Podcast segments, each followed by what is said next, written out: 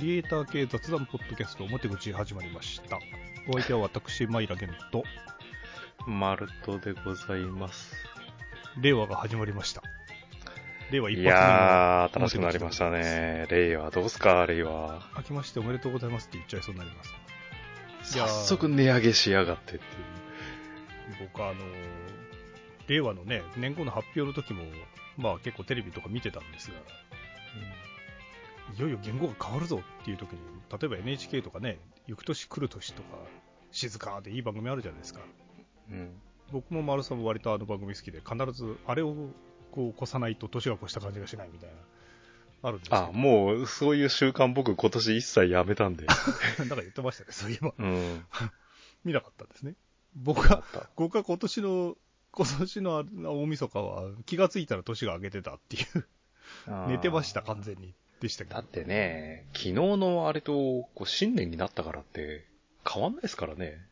あの、初日の出とかもさ 一ら日前のは日の出と変わんないじゃないですか。そりゃあ、平成から令和だって一緒ですけどね。いや、結局だから気分的な問題なわけでしょ。うん、だから、そう、気分的な問題で、令和になったら、じゃあ何が変わるんですかって言ったら、まず、値上げですよ。物の値段が上がりますよ。で、下手すると消費税も上がるんでしょ？もう地獄の始まりですよ。そうですよね。うん。で、早速もう、即近所のスーパー値上げしましたからね。まあ、しょうがないですよね。あの、僕も近所のスーパーは別にあの、令和がどうの頃ってことじゃないとは思いますけど、いつの間にかレジ袋が1枚5円とかなってましたよ。てか、未だにあの、無料でもらえてたっていうのがすごいな。あー、丸さんとこはの周辺はもうみんな有料ですか？そうこうあの、エコバッグですよ。ああ。もう、そのスーパーできた時にエコバッグっていう概念がなかったから、うんで、も、袋にお金を出すっていう概念もなかったから、最初の数回は僕、いや、抱えて帰ってきたけどね、山ほど。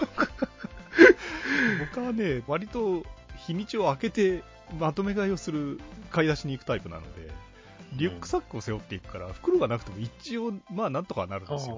うん大丈夫じゃないですか。ただ、リュックサックに詰めると潰れそうなものとかあるじゃないですか、卵とか。ああいうのは袋に入れて持って帰るから、袋はもらえるとありがたいかったんですけど、それがまあ今度もらえなくなったんで、まあエコバッグとか、エコバッグだって、まあ環境負荷っていう意味で言うと、うん、レジ袋の方が環境負荷は低いんじゃねえのとか思います、ね、そそのさ、エコがつくやつってさ、うん。あの、まあ、エコカーとかもそうだけど、えまあ、エコってついただけでもう、うって思うよね。え騙されてる感じするよ。まあ完全にそういう商売ですもんね。うん。それで金が取れるっていう。だから僕らがあの子供の頃ってね、エコじゃなくて、省エネって言われてましたもんね。流行り省エネはいいですよね。うんあのうん豊かな人の行動な感じするよ。あ、そうですか。節約するさ。それ言い方変えただけじゃないですか、エコって。うーん、だけどエコってもうなんかこ完全にエコって言って商売してる人たちを見てきちゃったからさ。そうそう。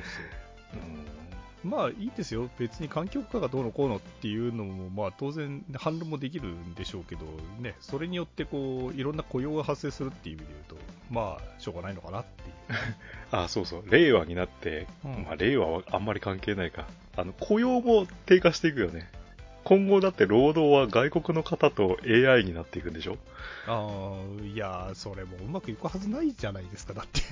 うん、だって、安い労働力が欲しいだけでしょ？でも、今、安い労働力って言ったって、日本なんかはね、賃金が安いんだから、他の国がどんどん上がっていってるわけだから、日本なんかそのうち見向きもされなくなりますよ。いやー、本当にあ外国の人も何が面白くって日本に来るんだろう、ね。そうそうそう、だから今は騙されてきてるようなもんですよ。まあでも少なくとも日本にいたらこう何？あの、ちょっとじゃあ昼ご飯食べに行きますかって食べに行って、そのお店が爆発するとかそういうことはあんまないから、そういう面ではいいんじゃないですか。まあね、あのーなんだろう、いわゆるこうワーキングホリデーとかっていうのでも、最近はオーストラリアとか人気みたいですよね。物価も高いんだけど、もらえる給料が結構でかいので、半年ぐらいバイトして稼いで帰ってこれるみたいなことらしいですよ。まあ、それも、 English が喋れりゃいいですけどね。そうなんですよね。あの、マッドマックスしか思い浮かばないけど、何があるんですか、他に？うんあー僕はメルボルンアルバートパークサーキットか？そうですね。僕は唯一海外旅行行ったのがオーストラリアです。あ、そうでしたよね。マッドマックスみたいな感じでした？そんなわけない どんなとこだよって話ですけどね。いや、まあ、モヒカンをして、砂漠みたいなところで、ガソリンを求めて暴走族が走り回ってる。あのね、日本が真冬の2月に行ったんですよ。まあ行ったら暖かかったですよ、当たり前ですけど で、ゴールドコーストとかね、行って、うん、まあそういう意味では、あの、まあ楽しい、いい思い出なんですけど、うん。うん。なんで令和の話題からこんな脱線していくんだろうっていう感じですか、ね、令和になってまだいくらもないのにろくなことないなっていう。あ そうですね。なんか明るい話題でもないんですけど。明るい話題って全くないよね。今日自動車税の請求が来たから、本当に、アンドンたる気分ですけどね。と、突然ですけど、新しいマシンを作りました。お金は飛んでいきますが、ね、うん、お金は飛んでいくが、うん、あの、6年ぶりにニューマシンを組みましたよ。あれ、合計いくらぐらいかかったんですか？えっとね、最初いろいろやってて計算してたんですけど、CPU が手に入らんとかなんかいろいろ、いろいろあって、14、5万を考えてたんですけど、まあ結局20万近くですかね。うわ結構今時で20万って結構な高性能マシンじゃないの？まあそ、うん、そう言っていいと思います。あなたほら、ブラウザーのタブを山ほど開くからさ、全部のタブをエロ動画にしても動くんじゃないのそれ？僕32ギガメモリ積みましたよ、今回。ああ。いや、あのね、去年の暮れあたりから比べると、メモリにしても PC パーツ全体が割と値段下がってきてる傾向にあるんですよ、今。うん、僕、アマゾンでみんな揃える予定であの予算組んでたんですけど、買った瞬間はアマゾンと比べても遜色ないぐらいの値段で買えてるんですよ。むしろ安い、ものによっては安かったりとかするんですけど、ただね、店頭で買ったメリットっていうのが結構あって、もうとにかくね、うん、店員さんが今節丁寧にいろいろ説明してくれるんですよ。で、商売うまいっていうか、もう秋葉原の第一線級で働いてる店員さんってすげえなっていうのが、例えばマザーボード一番最初に僕これ考えてるんですよって言った時に、それはあまりお勧めできないっていう話から入ったんですけど、うん、その後、今評判いいのはこれとこれなんですって言って、必ず同じぐらいの値段の帯域で、こっちとこっちのどっちかをおすすめって2つ必ず選ばせるんですよ。だから、最終決断は、この2つのうちどっちがいいかっていうのは、あの客の方がちゃんと選選ばせてくれるわけですよ。で、すべてのあれに対して2つほど候補を挙げてくれて、ああ、なるなるほど、商売上手ってのはこういうことを言うんだな。秋葉原ってまだそういうパーツ売ってんだね。あ、売ってます僕なんか秋葉原ってもうすでに、なんかアニメグッズと、うん、あの、オタクの風俗街になってるって聞いたけど。ああ、まだでもあれですよ。電子部品とか、ちまちま売ってるような店とか、健在ですから。うん。ディップスイッチだけ欲しいとかって、パーツがヒューズが欲しいとかですね。うん。いろいろありますよね。で、だから、そういう意味では、店頭で買うことのメリットとか気持ちよさみたいなのは、今回久しぶりに味わいまして。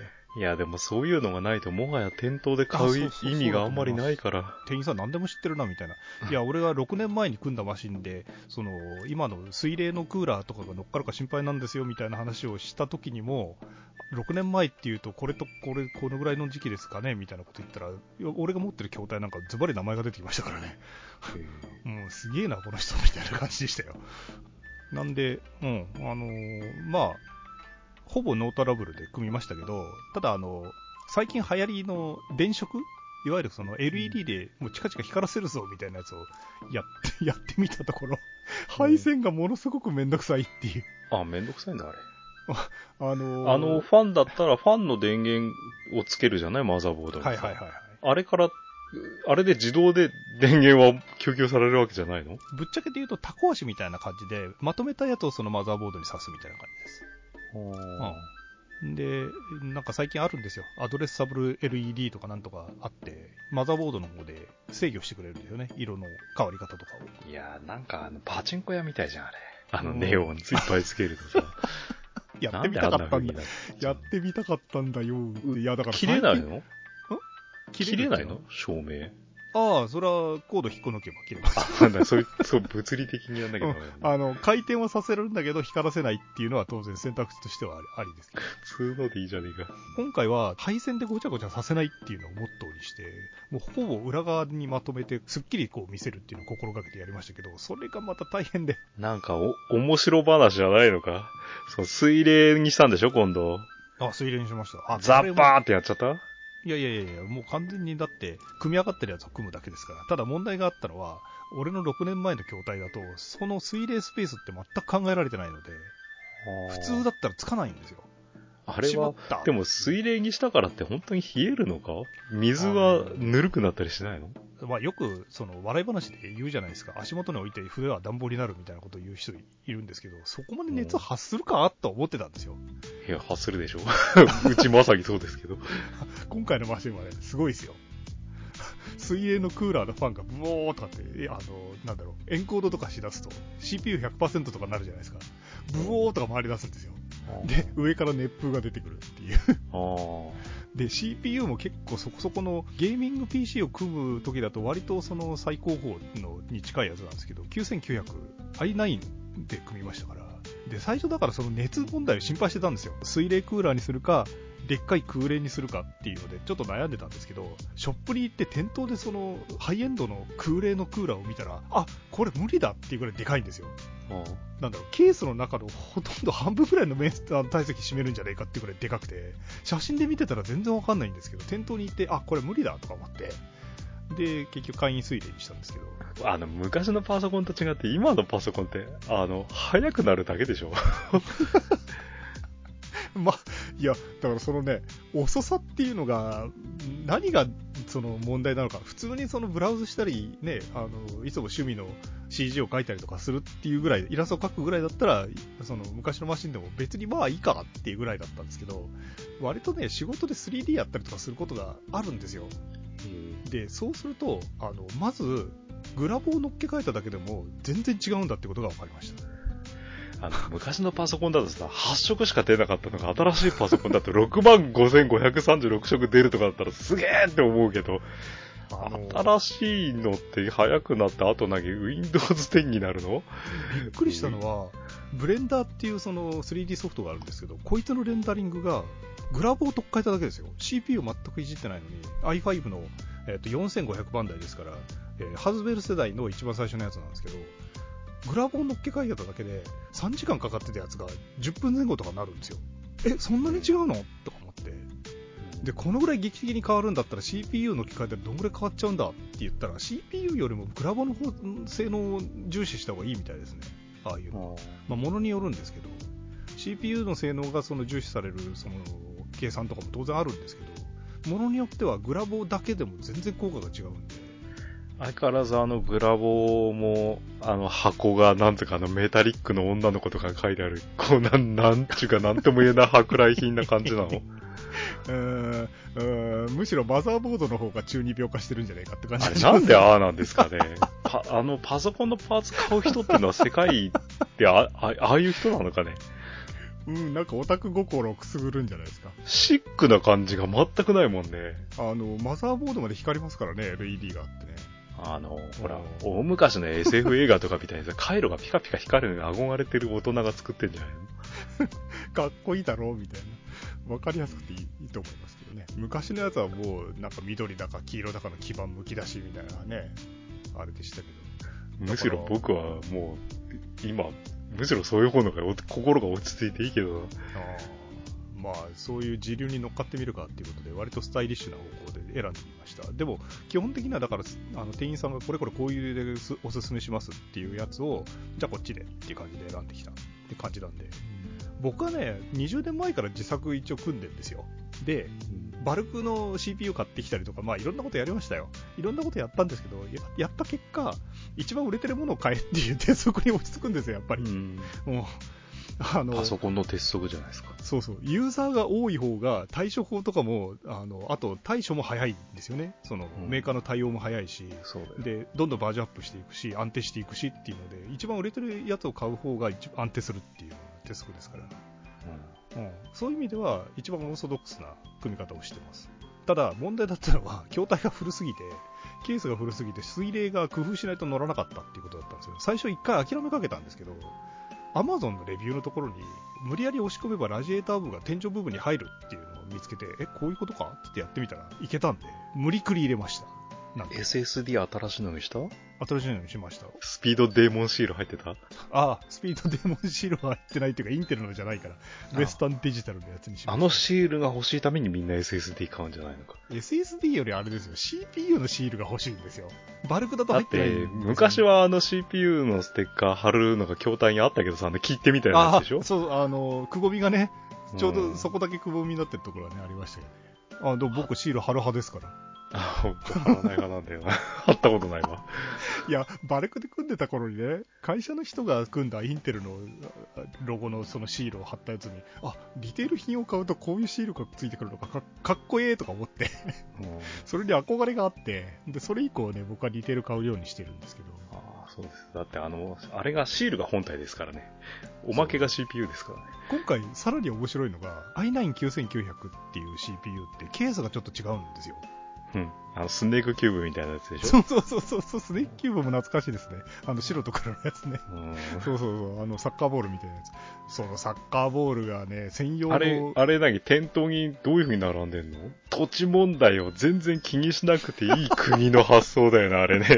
こんなん邪魔くさくてしょうがないでしょっていう。さすがあの、あれですよ、空き缶をでっけえ空き缶にあの入れたペインターを作ってる会社の国なだけあるよ。邪魔でしょうが。そこが、そのケースがステータスっていうか、もうこれを買ってきたぜみたいになるじゃないですか。でしかも転がっちゃわ専ないのあのケース。あの床に置いといたらけ、本当に蹴り飛ばしそうですよね、サッカーボールみたいな。うん、で、専用のね、袋がついてくるんですよ。あ、巾着袋みたいな。巾着袋みたいなやつが。で、そ、まあ、そんなんなくてもいいから安くしてくれるよっていう人向けにはバルクもちゃんと売ってるんですけど、で、バルクと両方ありますけど、どっちにしますっていう、まあ、せっかくだからリテールでっつって、やっぱりリテールを買ってどのぐらい値段差があるんですか？5、5、6千変わってきますね。え、そんな違うの？ああ、じゃあやっぱケースが本体みたいな感じだな。あれだって6万超えですもん。プレステ4余裕で買えるじゃないですか。ああ、だから今日の自動車税を払わなくていいんだったらプレステ4なんて余裕で買えるんだよ。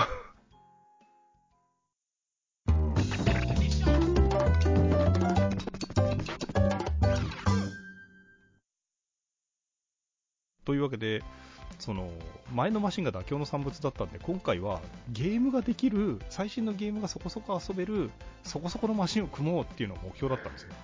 そこで妥協しちゃうとまた同じことになってしまうとか思って、ノートパソコン買ったばっかりな時ね。うん、だからまたすっからかんですよ。もうノートパソコンもうちょっとなんか普通のデルとかのにしてデスクトップに金かければよかったんじゃないの？あのゲーミングノートとかもありますよね。それはデスクトップでやればいいのに。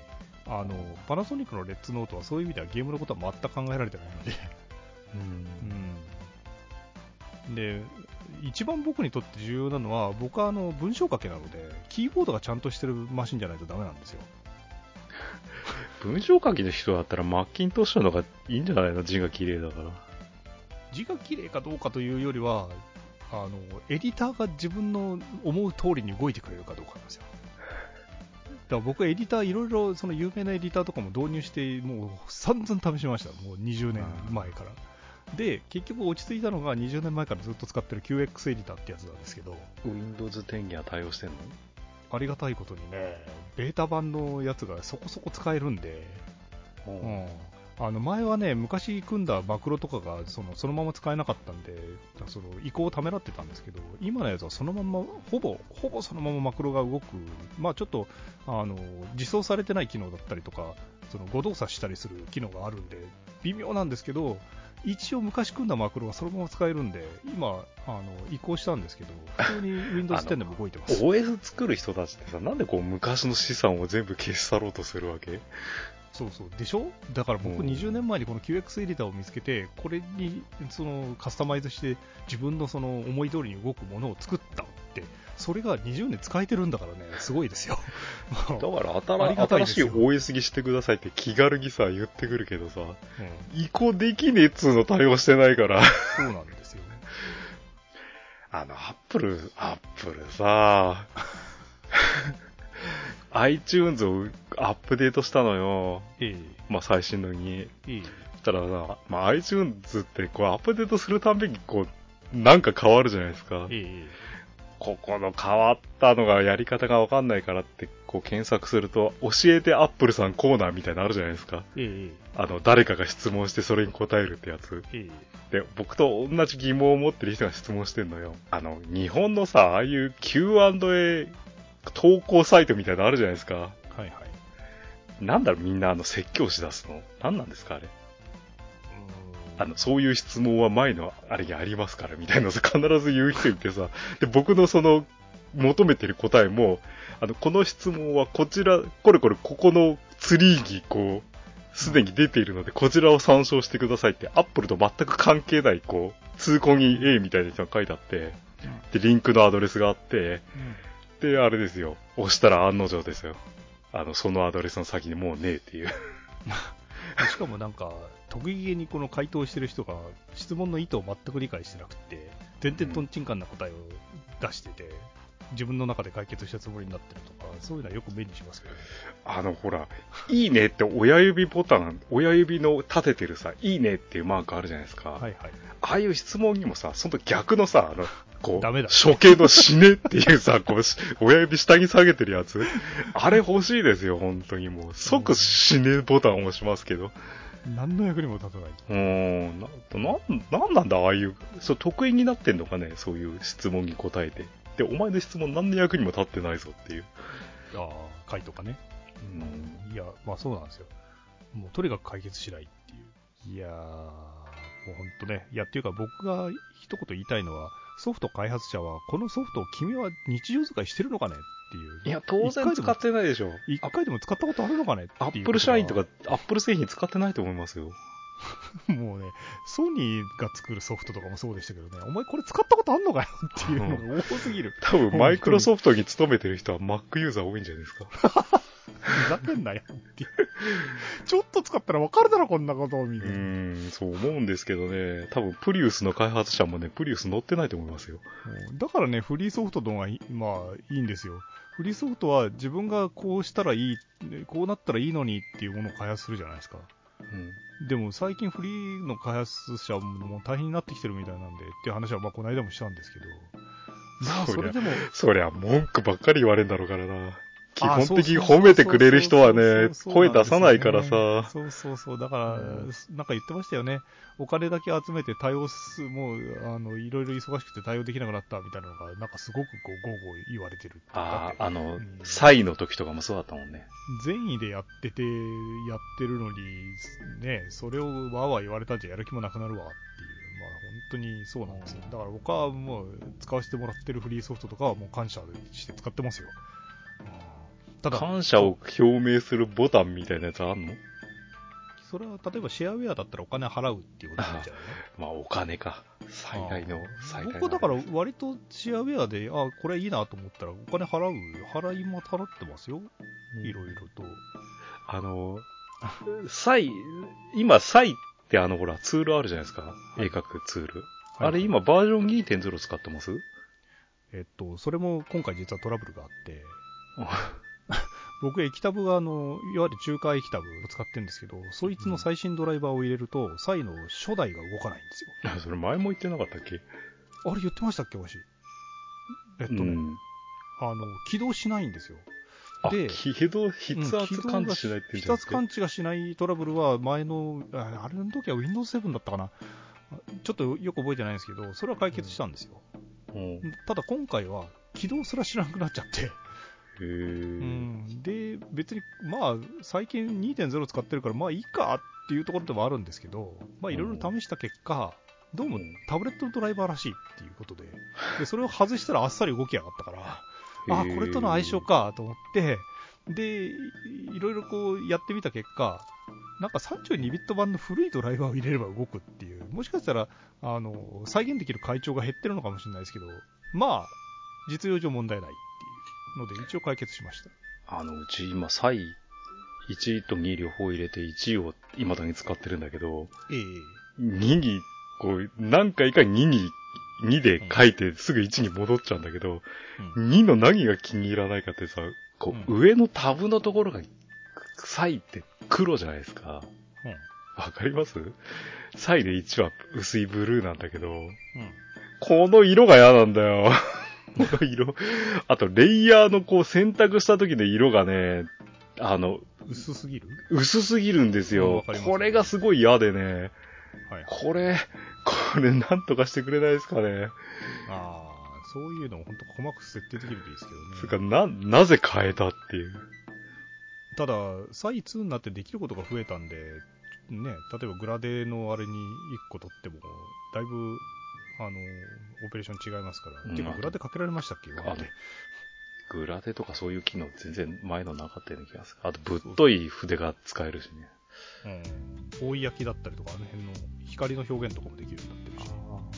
あ、うん、その辺僕全く使わないからな、あの追い焼きとかいうやつが。そういう意味では2の方が全然使い勝手はいいんですけど。な、なぜ人はこう見た目も変えちゃうんですか？いいんだってそのまんまで 機能強化だけしてくれれば。インターフェースを変えるな。本当ですよね。なんで毎回こう OS が新しくするたびに、ここ何、どうすればいいんだってさ、おかしいよね。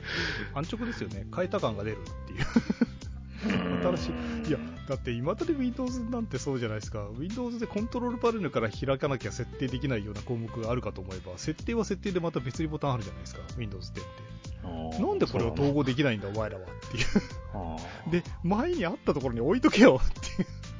そのたんびに、OS が変わるたんびに設定の仕方を一から覚えないといけない。スタートボタンはあんの？スタートボタンはあります。Windows 8の時に大混乱になったんですけど Windows 10では普通に Windows 7からの移行者は多分スムーズにいけると思います。あの、ダメな社員がいっぱいいる能力至上主義の会社の製品ってそういうの多いけど、前のやつを変え、とにかく変えたがるっていう。いろいろ細かくセッティング、ここういうのが、これが我慢ならないから、こうすればいいんだ、みたいなのを蓄積していったおかげで、今はクリーンインストールしてもすぐ使える状態に持っていけるんですけど、それがわからないと多分、丸さんもね、無キーってなると思いますよ、Windows って。なんでこれができねえんだ、みたいな。だね。で、一つ一つそれを潰して解決していったおかげで、今なんとかなってるんですけど。だからそういう慣れてくると、Windows 10で、えと Windows 7の時にいろいろ細かくあのエクスプローラーにバグがあったりとかしてたやつが普通に動くようになるんで、そういう意味では便利になりますけどね。もうでも Windows 10以降の Windows もうないんでしょ？ぜひそうしていただきたい。それがラストか。うん。まあそう言ってまたね、10年後ぐらいにはわかりませんけどね。うん。いや、でもそんなことやってるから、こう、OS も売れなくなっていくんじゃないかな。うん。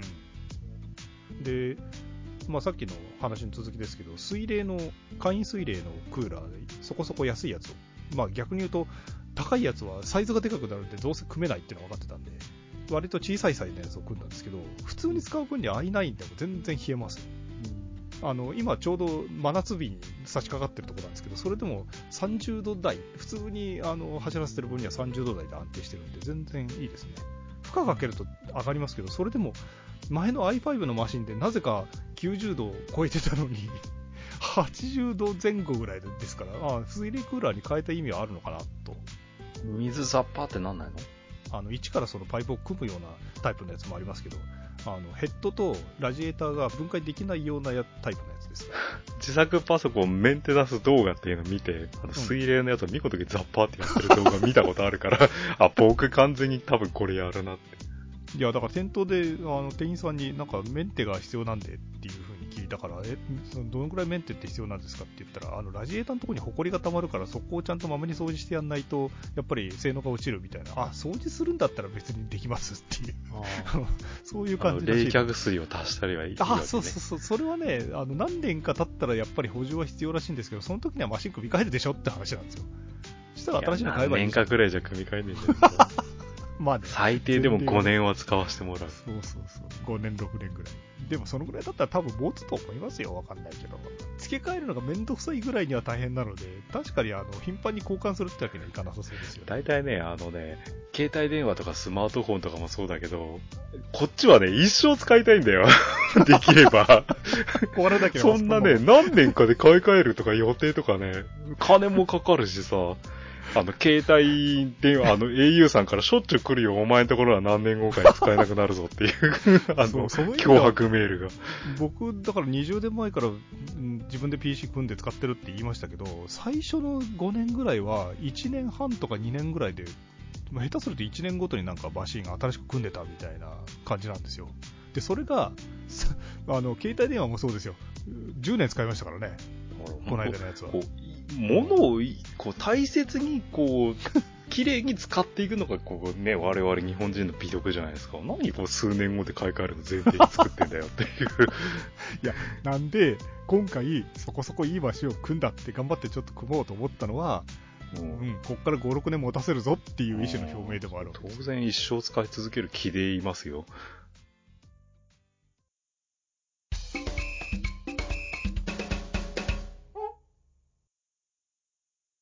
あ、そうそうそう。宣伝やりましょうよ、宣伝宣伝。ああ、あの、小説出したそうで。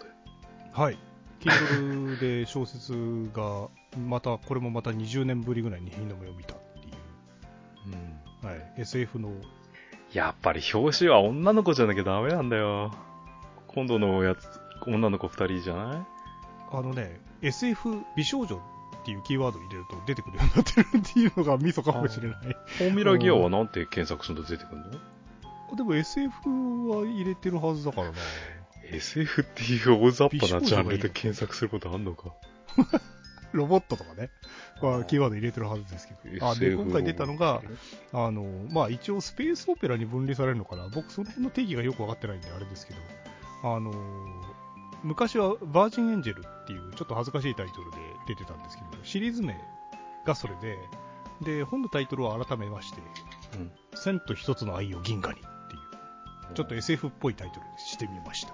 すごいな。Kindle ストアで SF 美少女ってやると、うん、結構出てきますね。俺ツインテールになりますとか出てくるけど。あ あ、一応そうじゃないですか。でもあなたのやつは2ページ目に出てくるな。ああ、なるほど。これで売れたり人気が出てくれば上位に来るんじゃないですか。どんな話かというと、まあ、なんだろう、宇宙の何でもやっていう。はあ、あの、なんだろう、オリジナルビデオアニメとかが流行ってた頃によくありましたね、宇宙の何でもや。何でもやってなんだよっていう。はい。で、堅物の男たちに、その美少女の女の子を、双子の女の子が押し付けられるというお話でございました。で、まあ、あの、同人誌で一回コピー本で出しててですね、その頃もね、コミティアとかに持ってったらちょこちょこ売れてたんですよ。だから読んだことある人もいるかもしれないけど、全面的に細かく改訂した上で、挿絵も、えっ、とね、そのまま絵を、なんだろう、トレースに近い形で使い回してるものもあるんですけど、うん、あの、一からやり直してるんで、表紙なんかは、アングルは同じだけど、全く別の絵になってるっていう。あ、うん、あじゃあ一応、絵も描き換えてるから、自分で、こう自分の絵を見て悶絶することはないわけね。僕は大ミラギアは、なんとか、あんまり読みたくないですもんね。あの、自分の絵が出てくるから。あの、そうね。まあ、文章に関してもそれに近いことがあるんですけど、あの時代のやつはまだ読めるんですよ。あ、そうなんだ。それより前なんだ。それより前だと、と SF じゃなくてファンタジーになるんですよ。硬派なファンタジーですよね。どちらかというと、だから、今のそのなろう系というよりは、ロードス島戦記だったりとか、あっちの系統に入るんだと思うんですけど、ロードス島戦記はもうちょっと。志が高い感じですけどね。そうそうそうそうそうあの、まあなんか、もう一緒くたになろう系ってこう、ジャンル分けしちゃうの書いてる人に失礼かもしれないけど、あのなんだろう、文章を書いてて、自分の専門外のキャラクターを書くときにさ、すごいこう、難しいじゃないですか。はいはいはい。だからあのなろう系関係のやつって、こう、主人公に対して周りのキャラクターの知的レベルをこう一律で下げるっていうさ、そんで主人公がチヤホヤされるっていう、あの、あの方式どうなんですかねいや、いいんじゃないですか。いいのかな、それ。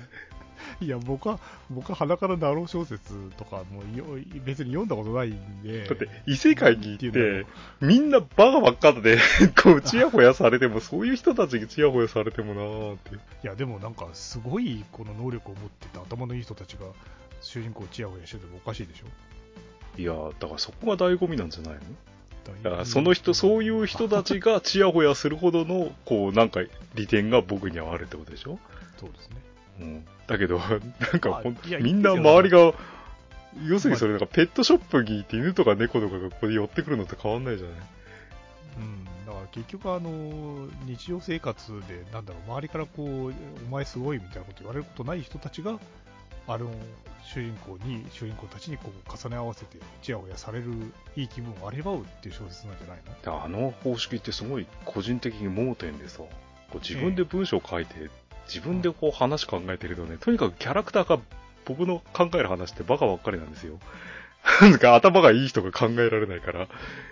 だけどあのナロー小説ってこう異世界に僕が行って自分で考えたとして、こう、でもほら、異世界には、こう、まあ王様とか、こう上の位の人がいっぱいいるのに、そういう人たちのこと考えるの大変だなと思ったけど、うん、全部のこうレベルを下げれば、書けるっていう、なるほどっていう。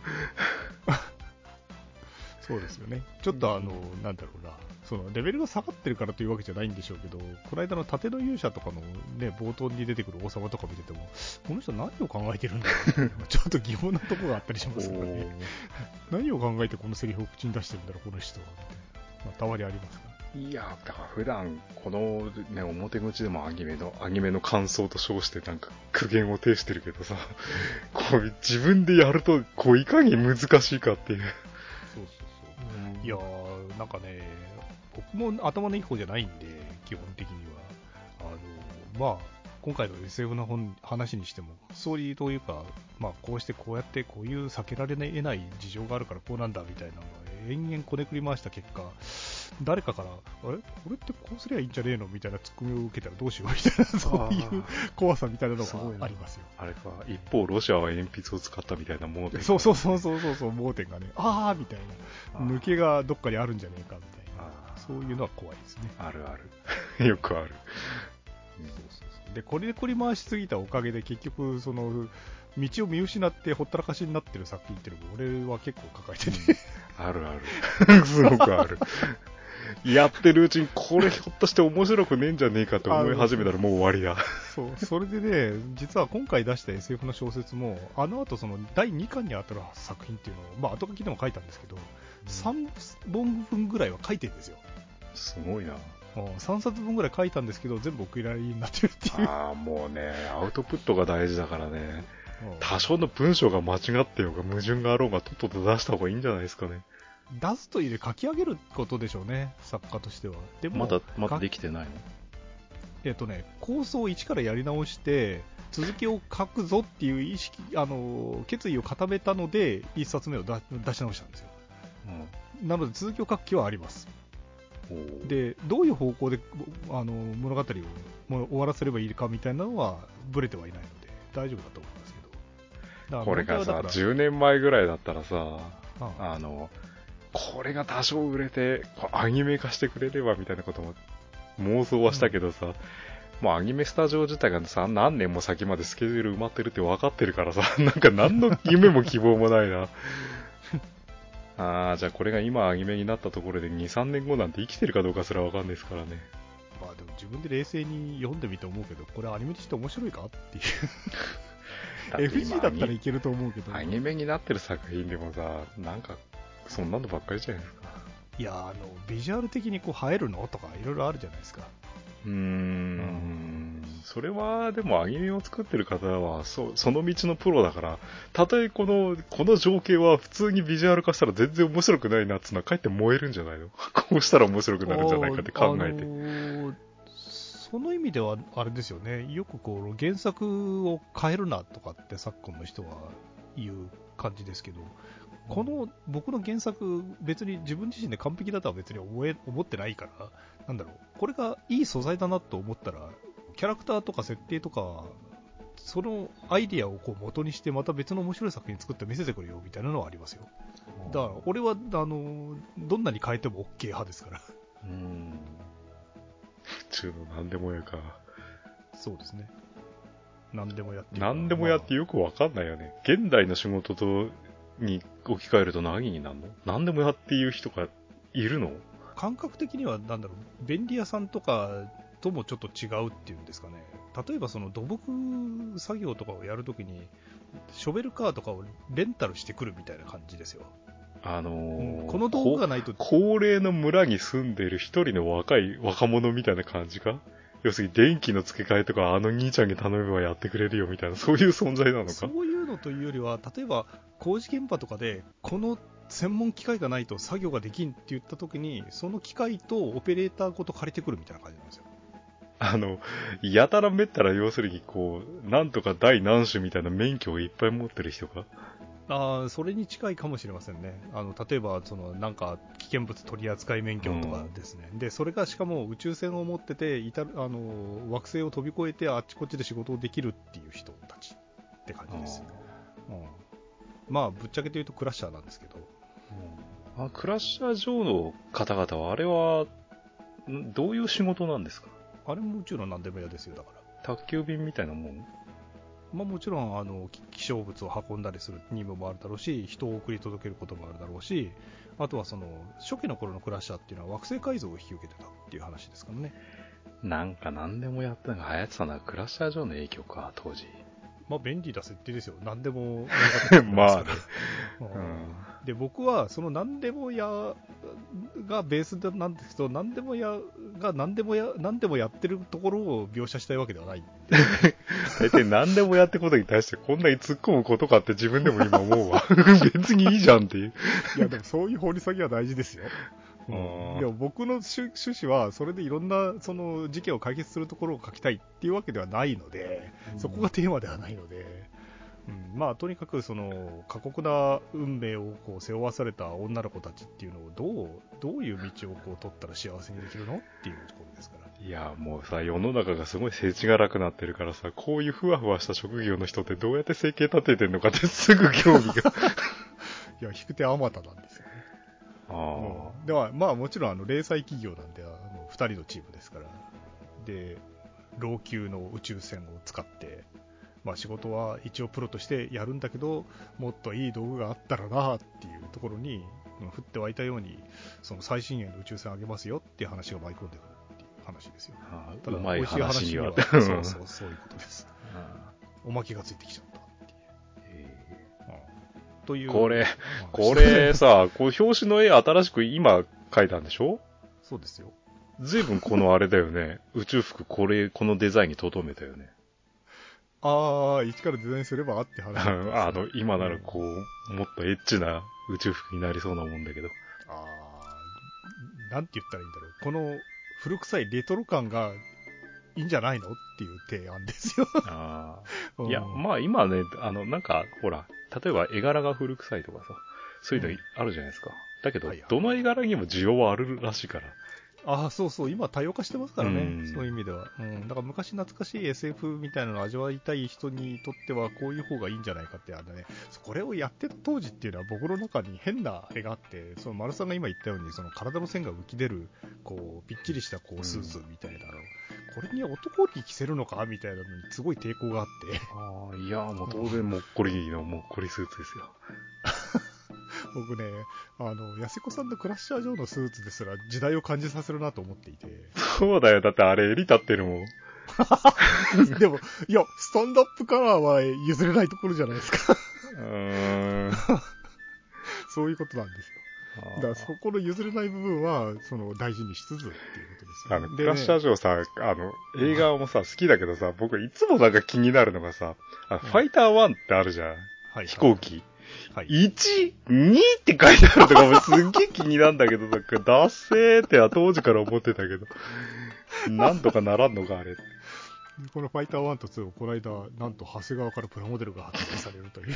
すごいいいね。今度ミネルヴァもね、プラモになりますから。楽しみですけどね。もうすでに1個予約してあるけど、なんか CAD のデータ、データっていうかデザインで言うと、まあ相変わらず長谷川ってこういう感じだよね、みたいな。ちょっと一末今出してもいけるっていうぐらいにこう潜在的に購入者がこのぐらいいるだろうっていう目処が立ってるから製品化するんだろうけどね。あの、長谷川の場合は逆に言うと、それでギリギリ この、ギリギリって言ったら失礼だけど、その商売になるっていうラインのものをちゃんと製品化してますよね。あでも一部、一部のアイテムはちょっと迷走してんじゃないかみたいなのも最近クラッシャー上って今、コミカライズみたいなのもやってるから、一応、あれか、今出しても大丈夫なのか。そうですね。この2、3年ぐらい前にブルーレイの、えっ、ー、と、4K リマスターみたいなやつがね、出てましたから。あの、今頃出すのかこれ20年遅いよみたいなガーランドとプラモとかさ、ああいうのと違って今でも現役でやってるから全然大丈夫なわけね。そうですね。